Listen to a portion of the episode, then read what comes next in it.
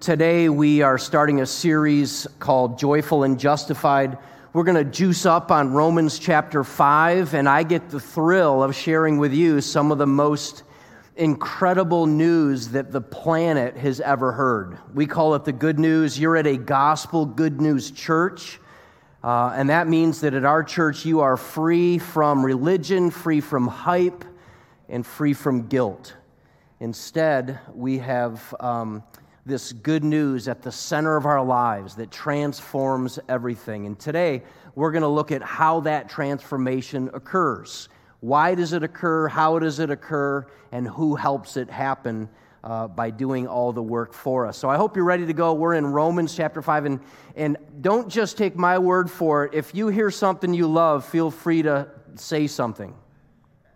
You can say yes, you can say amen, you can say go Yankees. It's all the same to God. You can say it. Don't even sweat it, okay? So um, I'm going to do my best to make sure that we grasp saving faith, justification, and what that means for everybody. But it's done best by just walking through Romans chapter 5 together. And overall, uh, we're going to see something super important. And the, the main idea of the series is this that justification well, we're going to look at that word justification. Don't sweat it if you're not quite sure what that means yet. Justification by God makes a difference. We use the word in our church family transformation. It transforms all of life our heart, our home, and our neighborhoods. Uh, but there's transformation that comes from justification, but not only where we are heading in the future, but also now how we act and how we feel in the moment and in the present. Anybody else could use a little change of how we feel in the moment? In the present. Um, and also, that same change happens relative to how we feel and how we act, not just in our present when things are going good, but also during bad times. Things aren't going that great. Circumstances are not working in our favor. So, I want you to think, if you would, with me, think of some of the things that bring you peace. Some of the things that bring you peace and I know for me, when I think about that, something very specific turns up, and I kind of have a mental picture of my mind when I'm most at peace. And there's probably a lot of other uh, pictures I could show you, but one that really stood out in my memory is this picture right here. When I am sitting at a campfire, maybe even pondside, lakeside. I know some of you do oceanside vacations. We do pond side vacations. I'm not saying I'm better than you or more humble than you. I'm just, I'm just observing. So, uh, sitting at a campfire, it's crackling. Then the smoke, kind of, not a lot of smoke, just enough smoke. You smell a little smoky, and everything kind of pieces out. I love that. I love that. Maybe you've got a mental picture in your own mind of what peace is, and it's not pond side, it's ocean side or whatever. But most of us have a hard time grabbing peace because of how fast paced our lives are, how fast paced our world is. Most of us are kind of grabbing bits and pieces of peace on the run, just trying to snag a few minutes. Just trying to, if you have small infant kids in your home, you're like, I have no idea what peace is. So I don't even remember what it was like. It never happens. I don't even try anymore. Uh, others probably just grab five minutes of peace just before the children tornado in from elementary school. Some people are grabbing their peace that last half hour of work when all the phones are off, everybody goes home, and you could go home too, but you stay at work because everyone's gone, and that's the only second of peace. Maybe you get into work early to grab your little bit of peace and quiet for yourself. Some people grab it when they're at vacation, and it's just one quiet moment, beachside, when the sun is rising, and they just snag it. That's their maybe one time per year they get their little peace and quiet uh, with, with themselves. Um, I remember when we were raising our kids, we had tiny ones. So we had infants in the car seat and we had toddlers in the car seat. And I remember how often Raquel and I would get home from a long day of whatever we were doing, parenting plus, and we would get to the driveway, and on the trip, the infants and the toddlers had fallen asleep in the car seat. And we would roll up into the driveway late at night, and when we turned the car off, we would sit in silence and listen to the engine cool down. And it makes little tinging noises Is ting a word? It tinged. Maybe it pinged, probably. It pinged and tinged, and it would just cool down, and we would sit there and go, This is amazing. This is amazing. So crazy, right? That was the peace that was just enough to satisfy. But, and a lot of people think that peace is really just the absence of conflict. Maybe you come from a home that's full of noise, maybe even conflict. And in your mind, it's peaceful in your life and in your home if people aren't fighting, if there's no conflict, if um, maybe the person who is most um, aggressive, maybe even abusive, maybe if they just calm down for a minute or they're out of the house or they're asleep, and you think, finally, I'm going to take this peace. And it's easy to believe that peace that we need is just no fighting, no yelling, no condescension, no whatever. But really, there's a peace that's more than just absence of conflict. And this is a Bible peace called shalom. You've heard me mention perhaps um, uh, several times that shalom has become one of my favorite words in the Christian faith that I feel like I neglected for a long, long time and just recently discovered in my adult life. And shalom basically means wholeness. Everything is where it ought to be. Where are my organizers who know what shalom is when you're all done organizing? Where are you? You get the organizing done, you step back and look at it, and you're like, holy shalom. I'm feeling it all over me. You know what I'm talking about? Everything's where it's supposed to be and everything has a place and it's right where. Well, for our entire lives, God has provided for us something called shalom and He has ordained it and He's planned it for our lives, but most of us don't have it. Most of us are missing it. I wanted to mention something too. When you um, probably, I know we have a lot of Costco members here. I myself um, am the number one fan of Costco. So, um, those of you who number two, three, four, good for you. Um, when you become a member of Costco, you get stuff, right? And you are entitled to stuff because you're a paying member. And one of the things that, that you get from Costco is you get wholesale discounts on stuff that you would otherwise overpay for in something called retail. You also get extra sale prices now. This is relatively new in the past few years. The wholesale prices are now discounted and they're on sale. And if you're a member at Costco, you also get the hot dog combo. Same price since the mid 80s. You know that? It's amazing. I got a story about that, but we don't have time for you to. So I'll catch, I'll catch you on your way out because no one will say great message. They will say, What was the story about Costco's hot dogs that you were going to tell us? Right? So also you get more for less. They do tires, right? They do pharmacy. There's so many other things that they do. They also do cash back credit card. One of the things that you get at Costco that's probably the most important thing to me is I get peace of mind that what I'm buying is the best value. I don't have to race around and run around wondering, wondering is there some place I could get this for a better, better value? So, so um, follow along with me here. If that's what I get at Costco, what do I get when I become a member? When I join God's family, what are the benefits that I get as a part of God's family? Now, there are limitless benefits. I could go on and on about how the biblical Bible describes them all, but relative to Romans chapter 5, one of the benefits that we get as a member of God's family, this is so important for us to grasp, we're going to get it in the book of Romans, and Paul's going to unpack it for us. One of the memberships one of the aspects of membership is the way that Paul is going to unpack what it means to know Jesus in such a way as you experiencing something called saving faith. Saving faith. In our daily life, where the gospel Christian experiences something called um, saving faith. Now, how do we find where do we get and how do we get this saving faith? Well, it comes with it when saving faith occurs. Something extraordinary happens as a member of the family of God, and that is that we get peace with God.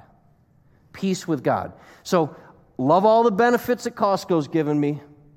Nothing has changed my life more. It's hard for me to say this publicly. Nothing has changed my life more than Costco, quite like becoming a part of God's family. The change that has occurred in finding peace with God. So, how do we find this peace? Peace. It's real simple. Check this out.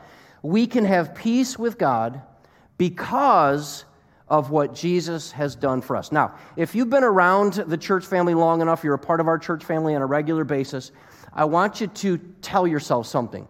Um, would you do this for me? Just play along, just whisper to yourselves, pay attention.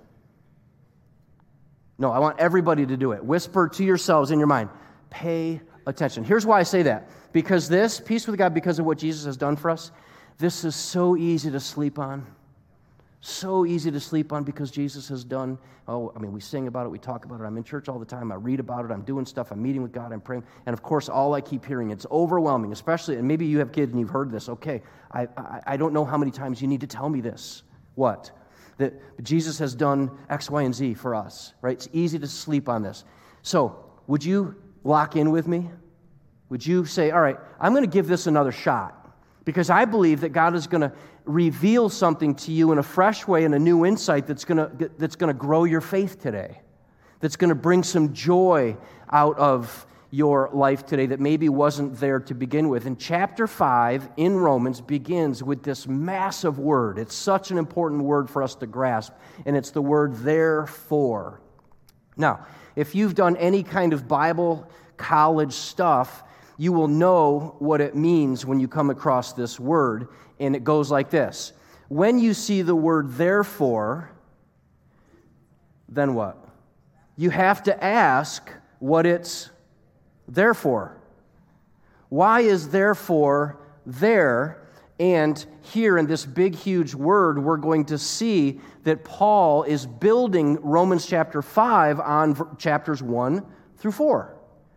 And chapters 1 through 4 are a picture, an overwhelming picture of the depravity of human beings. Not depravity of the bad guys or the criminals or those who don't agree with me or the bad guys who um, treated me poorly, but of the human race, the depravity of the human race. And then Paul puts that on the backdrop of the supreme holiness of God. And that's where we start with those first four chapters. And the idea that somehow we could have peace with God with His holiness and our depravity is really unlikely. It's very hard for us to take in, conceive, or believe. Yet, that is precisely what God offers us here in chapter 5 after setting us up in verses 1, uh, chapters 1 through 4. So, here's a quick summary of what He is saying as therefore turns the entire argument, or it turns uh, um, all the insight he, he, he's turning from chapters 1 through 4. But I want to summarize it for you for the sake of our time. Let's look at Romans 1 and 3, four verses. Do you have time for four verses? Okay. This is not our main text. I want to make sure you catch this. We're going to summarize where Paul's coming from when he says, Therefore, based on what we've just heard, check this out. For I am not ashamed of this good news about Christ. Good news. Capital G, capital N. I'm so grateful that God is building here among the North Central Church family a church based on good news, not the bad news that you're, uh, um, that you're failing and that your, your behavior needs to improve, and, and all that it's based on this good news about Christ. It is the power of God at work, saving everyone who believes the Jew first, and also the Gentile. This good news tells us how God makes us right in his sight. This is accomplished from start to finish by faith. Would you say faith with me? Faith. It's accomplished. Oh, I love this. It's accomplished from start at the beginning, and it's accomplished at the end, and everything in between by faith. We're going to talk about why that's so important. As the scriptures say, it is through faith that a righteous person has life. Can we boast then that we have done anything to be accepted by God? No, because your acquittal, you recognize that word. Where's that word from? It's a justice word, right? It's a judgment word, it's a legal system word. So our acquittal is not based on obeying the law, it is based on faith. Not based on our obedience, it's based on our faith. So we are made right with God through faith, not by obeying the law. Now, why is Paul writing this in his letter to the church at Rome? Why is Paul writing this? There's a reason why he spends four chapters describing all this. And we just saw the summary of it. And the reason is um, because of who was in the church. Now, of course, Gentiles in Rome were coming, becoming Christians, right? So by Gentiles, you know what I mean by Gentiles? These are non Jews. They are not sharing in the covenant of Abraham, the promises of God. These are outsiders who are not Hebrew people who belong to God, who he said, Remember, you're my people and I'm your God, and I'm pr- making these promises to you, and I have covenants and prophets and so on. Instead, the Gentiles are outsiders. They have come to saving faith through this good news, and they are starting to emerge as the local church in Rome. So, Rome has a church, Rome, Italy, they have a church. The entire empire and they start to kind of bloom as gospel Christians. And there's a Roman historian, and the Roman historian, his name is Suetonius. Suetonius tells a story about the emperor. And he says that the emperor, whose name is Claudius, expelled the Jews from Rome in AD 49. This is fascinating. So the empire expels the Jews out of Rome, and this church that's immer- oh, by the way, you know why he expelled them? There was this strife over this, and this is what the um, this is what Claudius said. I'm sick of the strife over Chrestus. And the historian says he probably didn't mean Chrestus. He got the wrong. He got the name wrong. Who does he mean? Christus. He is sick of the strife over Christ. And the, uh, um, and the historian says so Claudius expels all of the Hebrews to bring peace in Rome. And so eventually, what happened is the, the um, Jewish Christians started to come back to the church. And you can imagine that the church had emerged over the years without any Jews.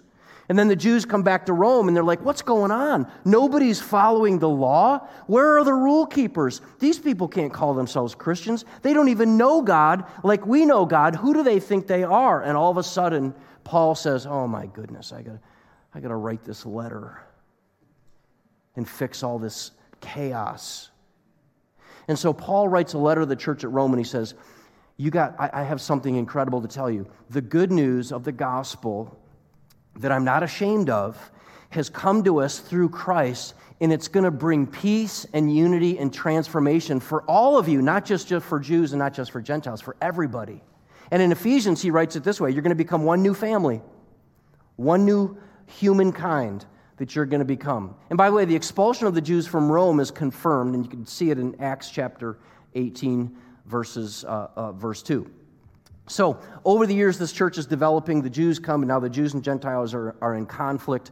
We have the rule following Jews who are mad because the Gentiles aren't following the rules. And you have Gentiles who are mad at the Jews who start telling them now they've got to do stuff like observe laws and rules and the Old Testament uh, Leviticus laws that they have to circumcise the, the, the, their, their children and they have to follow and submit to these food laws.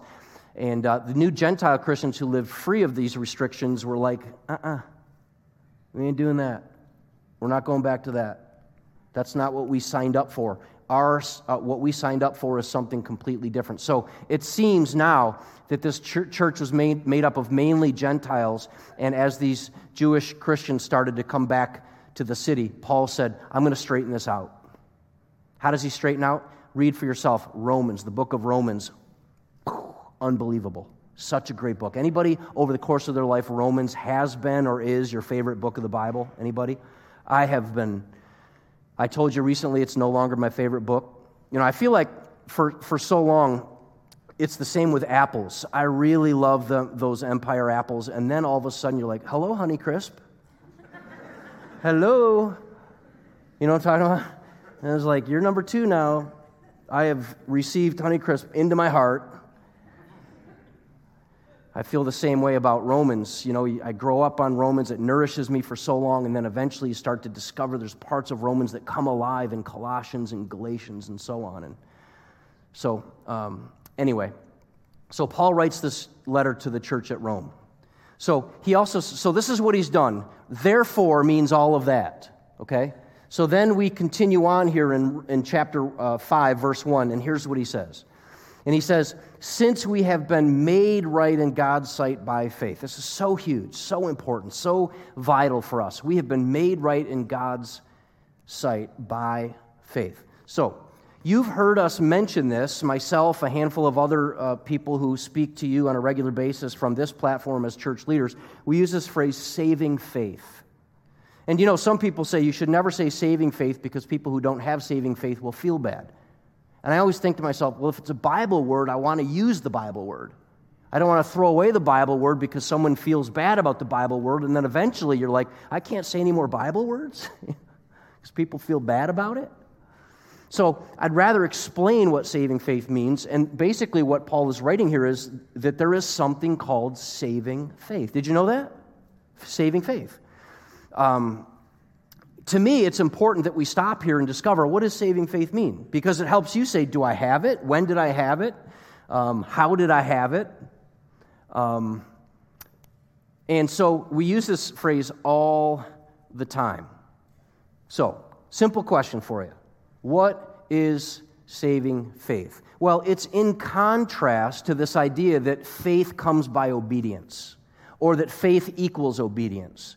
Instead, what this means is that faith equals trust in God's provision, in what He's provided.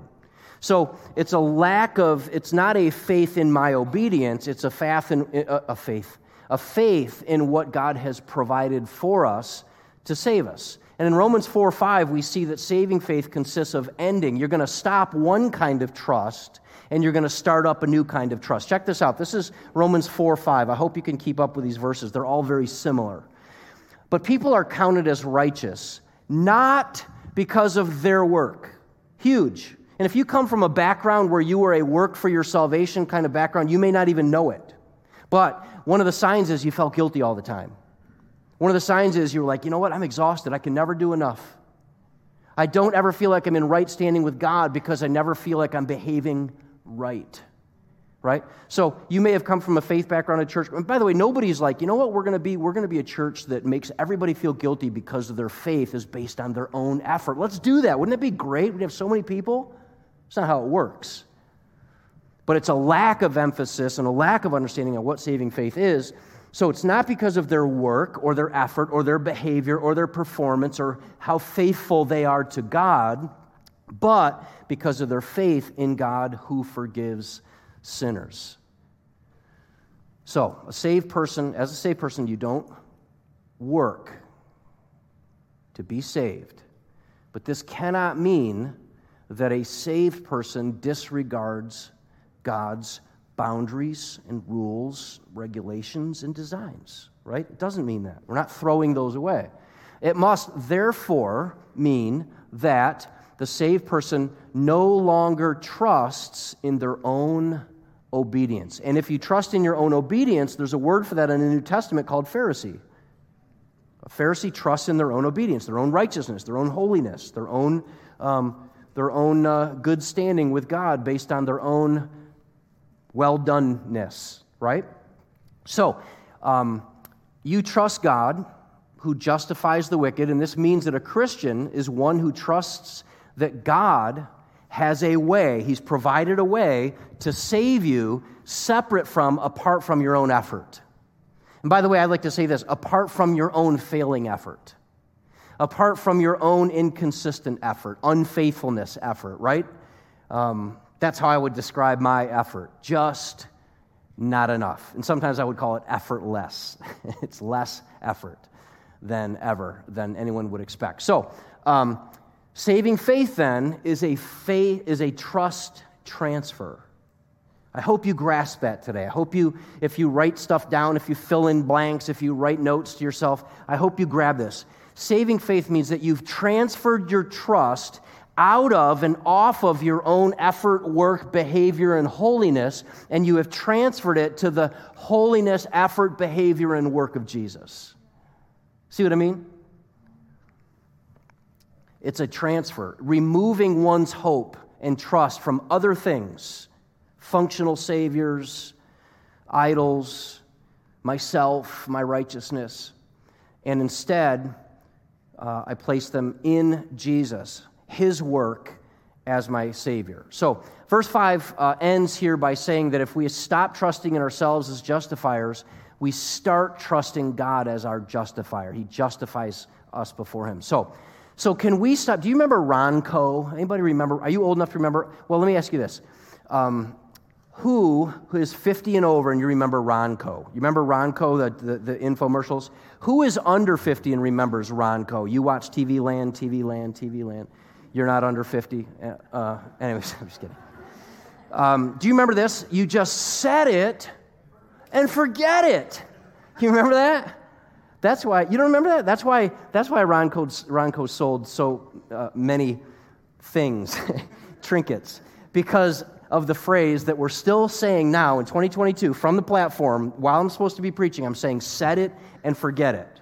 But here's the idea, right? That you just work one little time and then you just forget it. So here's my question If this is all true, do, do Christians with saving faith stop working? Do we just set it and forget it? We're like, hey, God saved us. I transferred my trust out of my work into God's trust, and now I am happy to tell you, Pastor Dan tells me every Sunday, I am free. I am free from religion, hype, and guilt. No more. I am doing my own. Of course not. It's not what it means. It doesn't mean that at all. In fact, Tim Keller puts it this way a Christian is one who stops working to be saved, but not one who stops working. So we're not working to be saved. This is so good. We're working from our salvation. Now it's a new holiness that comes out of our joy and our gratitude, not a holiness that's full of fear and hoping that the scales balance and that our work is going to count enough against our rap sheet, right? So um, we can stop working to be saved because of something called justification justification. Here's another word I hope you grasp. This is such a thrill to tell you about justification. If you know about it, I'm equally as thrilled to remind you about it. If you don't know about justification, this is such an incredible privilege to tell you that the good news of the gospel has at its fundamental goodness this word called justification, this idea. This is what um, when Pastor Jonathan says we're going to respond to the revelation of God, who He is and what He's done. And when we get to what He's done, this is what we mean. We mean justify. He's justified us. And that means that we get amped up, not hyped up, but we get amped up over the truth that justification by God is for me. I get to receive this and I get to live with this kind of freedom and joy. This is what gets me so amped up about this. So, the definition of justification. It's God's declaration. He has made a judgment. You can imagine a supreme, like this infinite size gavel that God has slammed down in the court of the universe, and He has declared that you and I are righteous. Not just that we're innocent of the charges, but that actually we, it's even better than that. We are righteous as we are being charged.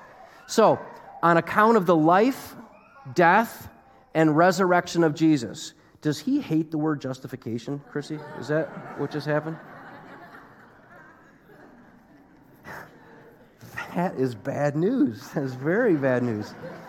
Sorry to embarrass you. All right, on the account of the life, death, and resurrection of Jesus, this is what justification means. Can I run three things by you really quick? You don't have to absorb this because this is this. I mean, this could be a series too. But here are three things that justification means. It means that for you, when God says, righteous. I've looked at your, I've, I've, I've looked and I've decided in this Supreme Court that the charges against you by the enemy of being rebellious and self righteous and whatever, I declare you righteous. Here's what it means it means three things. The demands of the law of God are met somehow. Somehow, God demands that we follow his law, and somehow we have been declared righteous that we did it. Secondly, our sinful record of rebellion expunged. There's a word, write that down. If you love research, research the word expunged, as if they were never levied against you. Thirdly, believers are granted the status of being righteous in the sight of God. Imagine God looks at you and he doesn't see someone who tried really hard but needed help. He looks at you and sees the righteousness of Jesus.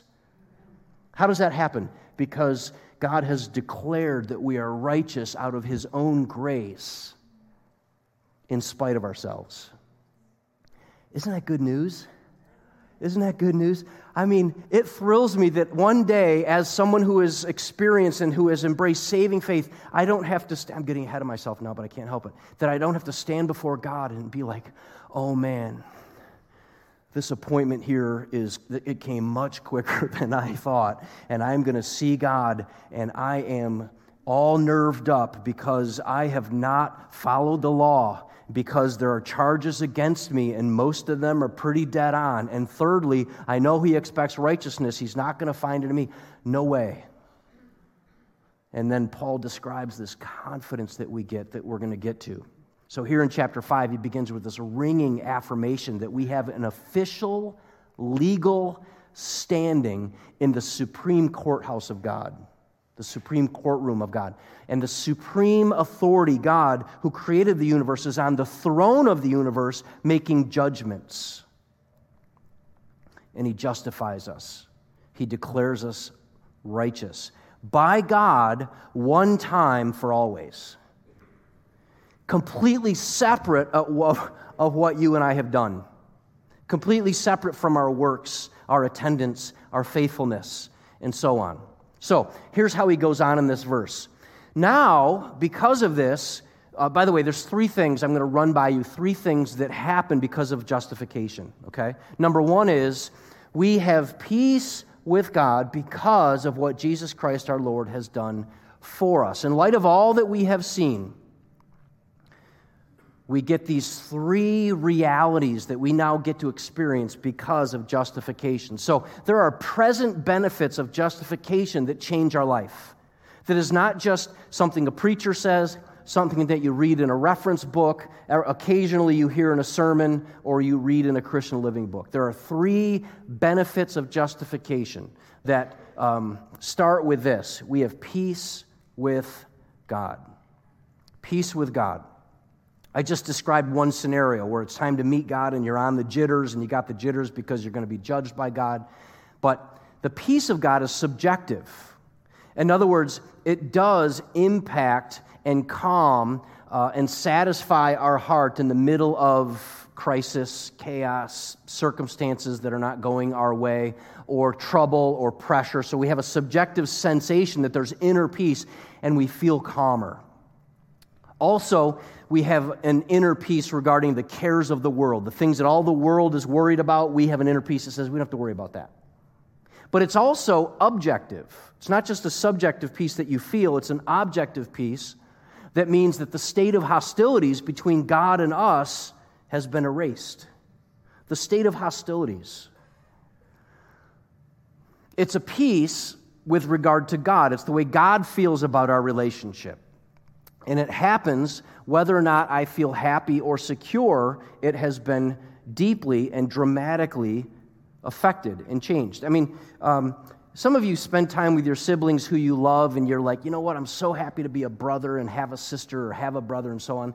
And other people, uh, and then eventually that person maybe lives somewhere else or you don't see him for a while, and you don't start to think to yourself, do I have siblings?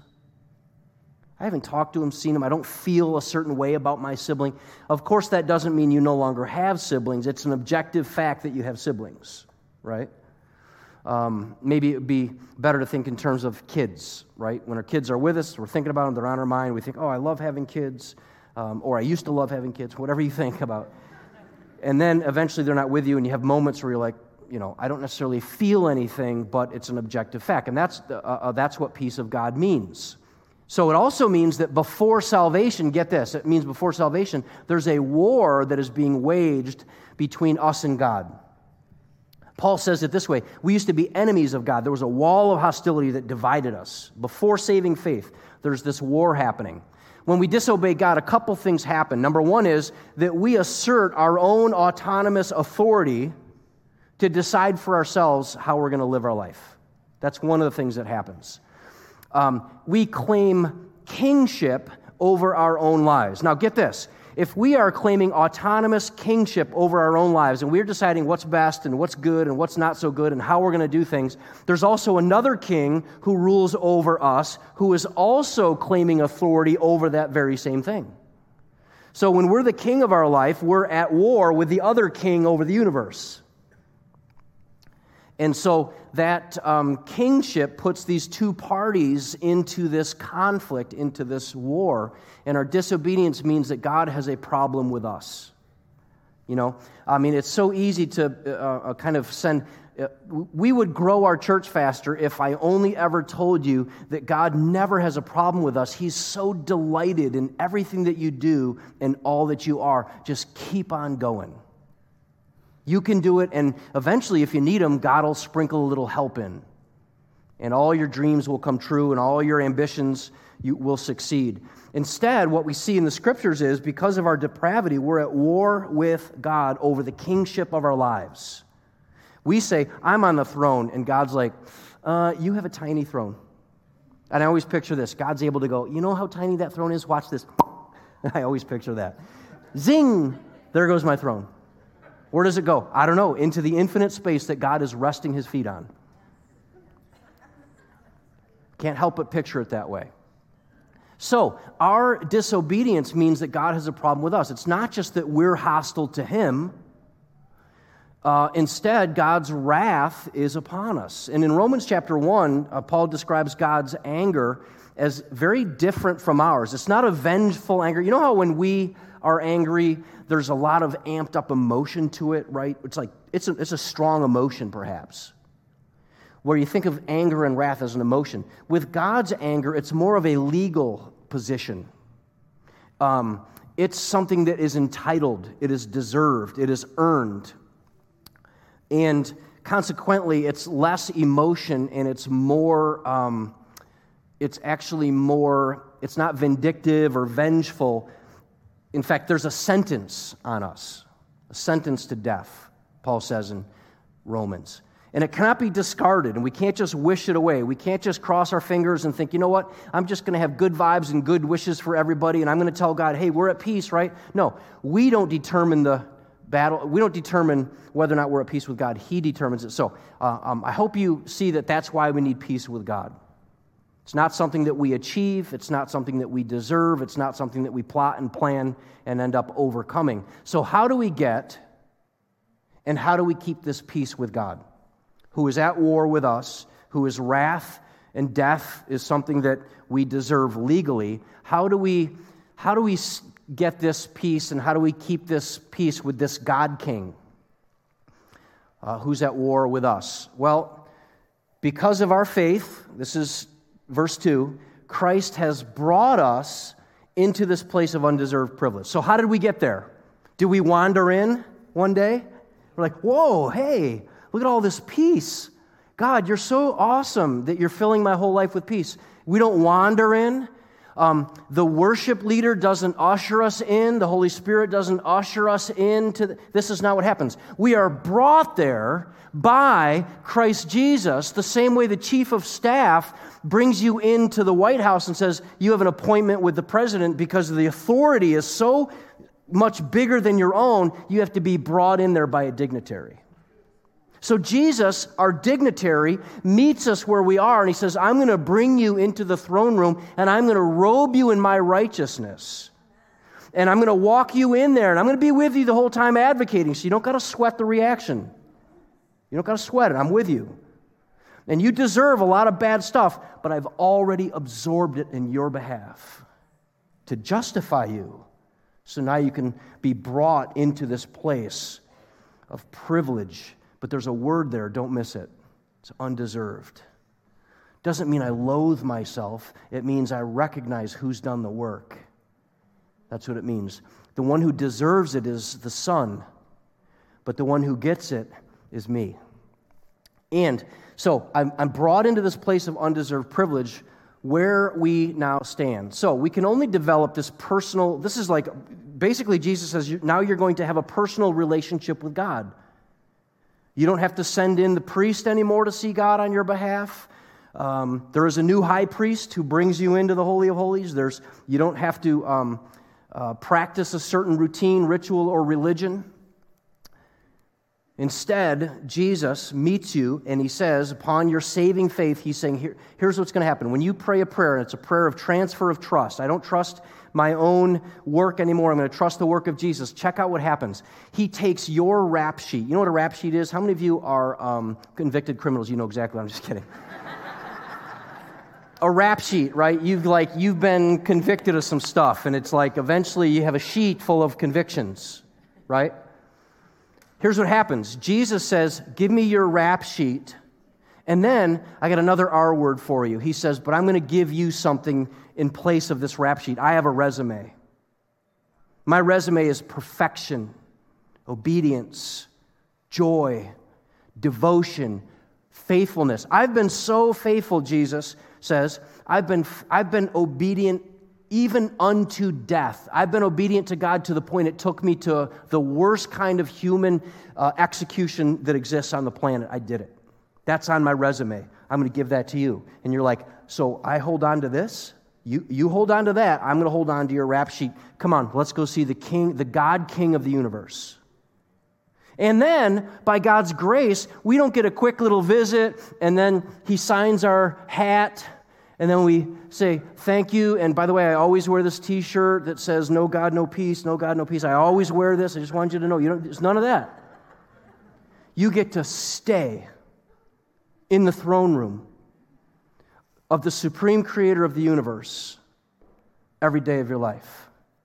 You are with God who sent Jesus to be with us. And then through saving faith, we are in his throne room and have a friendship with God that is allowed because of justification.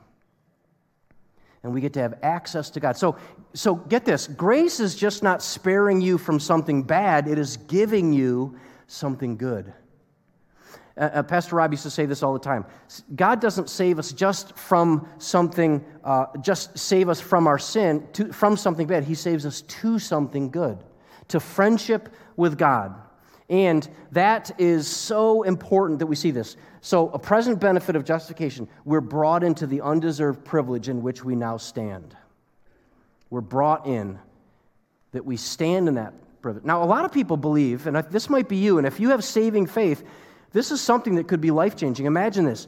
You have to tell yourself, boy, that was so bold. One of the things you can do is preach to yourself. Anybody ever get stuck listening to themselves instead of talking to themselves? And you have to like, I need to stop listening to myself and start talking to myself. That's so helpful, especially if you know the gospel. And you tell yourself stuff like this God is not going to punish you. You are not being punished because your life isn't working out the way that you had hoped. Bad circumstances do not mean you're in the doghouse with God. Because of justification, God is not punishing you, God is privileging you. You have an undeserved privilege that He gives us that we stand with, which gives us access to God to develop a personal relationship with God in the throne room of God where we stand and remain. Of course, for those of you who are literal, I mean that figuratively, right? You are figuratively able to approach God. We're always with Him in His heavenly throne room. So, we don't just get freedom from hostility, but we also get the presence of friendship. Is that good news? I mean, that's such good news to me. Such good news. So, um, last part. And we confidently and joyfully look forward to sharing God's glory. So we get a new future. We get confidence and joy over our future. Now, how many of you tend to be a little bit nerved up about the uncertainties of your future? Would you raise your hand? How many people look in your future and when it's uncertain, you get nerved up? Doesn't matter what it is, right? You're like, well, I hope the milk, the 2% milk is still there for my cereal.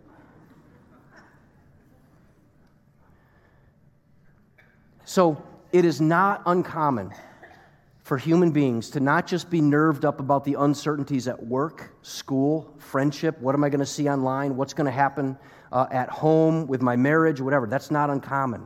But imagine this because of God's justifying grace, we don't have to be nerved up about what's going to happen to us when we finally meet up with God at the end. Instead, we can have confidence. This is not, by the way, this confidence is not just hopeful wishing right? It's not like, ah, fingers crossed, I'm wishing for the best. And if you ask me, I would say, well, I'm really hopeful. Confidence means an assurance. I believe something that I'm sure is going to happen, right? I have confidence that when I leave this space, I'm going to walk out and I'm going to see my car sitting there because of there's a level of confidence through the faithfulness or the um, repeated pattern. And that's what this means. But also, there's going to be joy. That means I may be unhappy with my circumstances, but I have joy about my ultimate future. That means I'm not thrilled to die and have the whole death experience, but it doesn't it doesn't overwhelm me with paralysis because I'm not quite sure how I'm going to die, but I know that after I die, something terrific is in store for me. I have certainty. I have hope filled certainty. Um, and, and, and by itself, hell, heaven can be kind of an abstract, but imagine that if you have access to God and you are meeting with Him and He is kind of satisfying your desires, you're starting to sense God's presence and His, the way that He has replaced your rap sheet with Jesus' resume, uh, uh, resume. Eventually, you can start to taste and see that the Lord is good. And this kind of joy says, I've been with God, I've started to taste and see that He is good, so now I'm anticipating an eternity of the same thing. That's where this joy and hope comes from and this confidence comes, this hope of glory that I'm going to be with Jesus. So, um, Paul here has been cutting away any of the ideas that we humans are able to work our way into right standing with God. And this is something that makes non religious people, um, when they read it, it could, could mean that it makes you uncomfortable. If you're non religious, you could be uncomfortable because you're like, well, then what am I trying to be a good person for? Am I just wasting my life? Am I wasting my time? Am I wasting my effort trying, trying to be a decent person? If God doesn't care whether I'm good or not so good, if somehow He's not measuring that? It also, when, when a professing Christian reads this, it also could be alarming for the person who is constantly comparing their own moral behavior to other not so great Christians or to non believers. And we realize none of that matters to God in the scheme of things. And Paul has proved that justification by faith was, it continues to be, and will always be the righteousness that is credited to those with saving faith. So that means that you and I don't have the grounds that we would need to do any boasting, right? And, and probably most of us aren't really um, quick to boast. But what I mean by that is a confidence in our own righteousness. No boasting. And a symptom of that is that I compare myself to other people and I condemn other people for their lack of righteousness as if my righteousness is better than theirs. So that's a symptom of boasting. I boast in the way that I feel about other people. Or I feel about those people who call themselves Christian. That's my, that's my big one. Someone who calls themselves a Christian. They call, it came out a couple of, maybe it was last Sunday. Other Christian leaders who say they're one thing and then they act that way, and you're like, you know what? Your righteousness is lame. Mine's way better than yours. Right? Boasting in my own righteousness. Also, it means no self loathing. I don't just have to abandon boasting, but I also don't have the grounds that are there for me to loathe myself. And the reason is, uh, uh, uh, uh, which basically means guilt over our unrighteousness. And the symptom of that is condemning myself for my own unrighteousness, constantly thinking about how I'm failing and I'm so full of flaws and faults that God can't possibly accept me. And of course, we're reminded that He accepts you but it isn't based on anything that you've done. It's based on what Jesus has done. And the righteousness of Jesus is credited and received. And knowing this leads us to give glory to God. Knowing this leads us to be gracious to other people. And it leads us to have a hopeful humility about ourselves. Hopeful humility about ourselves. We celebrate this justification the first Sunday of every month. You've got some uh, communion elements at the seats that are nearby. So um, if you are here today and you have saving faith, I want you to grab that, those elements. Um, you can take very carefully, take that top film off. Um, and we're going to spend some time together remembering, remembering exactly how Jesus took our place by absorbing our, his, our death and by living the life that um, we were supposed to live. And then I want you to start thinking about this. Then, after we receive communion, uh, we're going to sing and celebrate this unbelievably good news. And then I want to invite you to think about is there a way? How can we pray with you? You might not be familiar with this, but on a regular basis, on a monthly basis, our church family has some people that are willing to pray with you. They come up to the front, and a little bit later, I'm going to invite you out of your seat, and you're going to um, have the opportunity to let somebody take their little faith and put it together with your little faith. And when you put it together, you're just saying, God, we're desperate for you to intervene here whether you need a relationship healing or you need a physical healing or you need um, maybe emotional, mental healing, you need some kind of healing, we trust that God is at work bringing healing, not just to our bodies, minds, spirits, souls, relationships, but also healing to our heart. Newness. If you have saving faith, we invite you to join us today in observing communion. If you don't, we want you to hold off, and this is why. Not because you're not a part or because we're up here and you're not up here.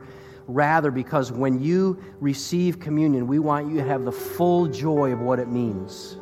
The full joy of what it means to have been justified by faith. Sound good? Sounds good.